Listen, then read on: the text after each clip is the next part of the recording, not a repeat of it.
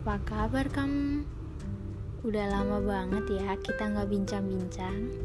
Um, gimana kalau kali ini kita bicara tentang virtual? Intinya apa pun itu deh, cinta virtual misalnya. Pastinya selama satu tahun di rumah, apa pun kegiatannya pasti berhubungan erat dengan sosial media. Bicara soal cinta virtual nih, gimana kisah cinta virtualmu? sampai detik ini masih pada orang yang sama atau udah beberapa kali ganti orang? Karena cinta virtual membuat kata ghosting menjadi trending dari awal karantina hingga sekarang. Rupanya kamu yang sedang mendengarkan ini udah pernah kena ghosting ya? Ngaku deh. Atau jangan-jangan kamu bukan kena ghosting, tapi kamu terlalu berharap pada seseorang secara berlebihan. Hei, berharap itu nggak ada salahnya kok, asalkan cuma satu sih, nggak berlebihan.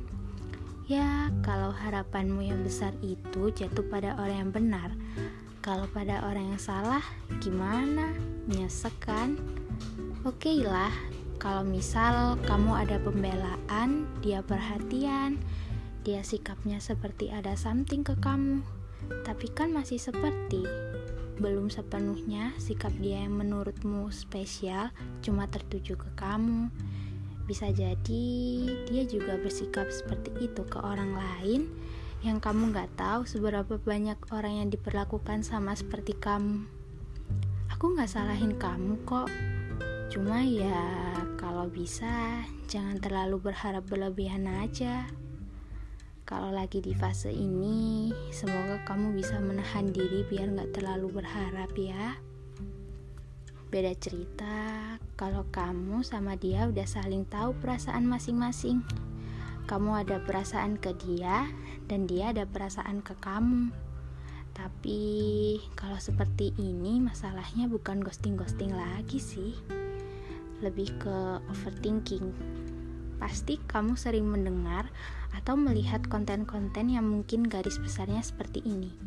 Senyaman-nyamannya seseorang yang ada pada hubungan virtual akan kalah nyaman dengan seseorang yang ada di kehidupan nyatanya. Yang mungkin kalimat tersebut sudah melekat di benakmu, lalu apa saja masalah yang datang selalu disangkut pautkan dengan kalimat itu.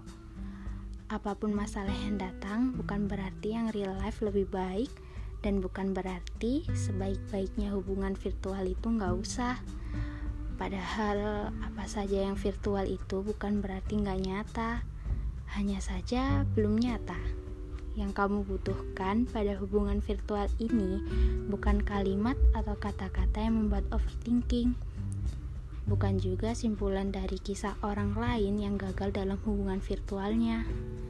Namun yang kalian butuhkan adalah sebuah kepercayaan satu sama lain dan yakin kalau cerita yang kalian jalin berbeda dengan cerita orang lain.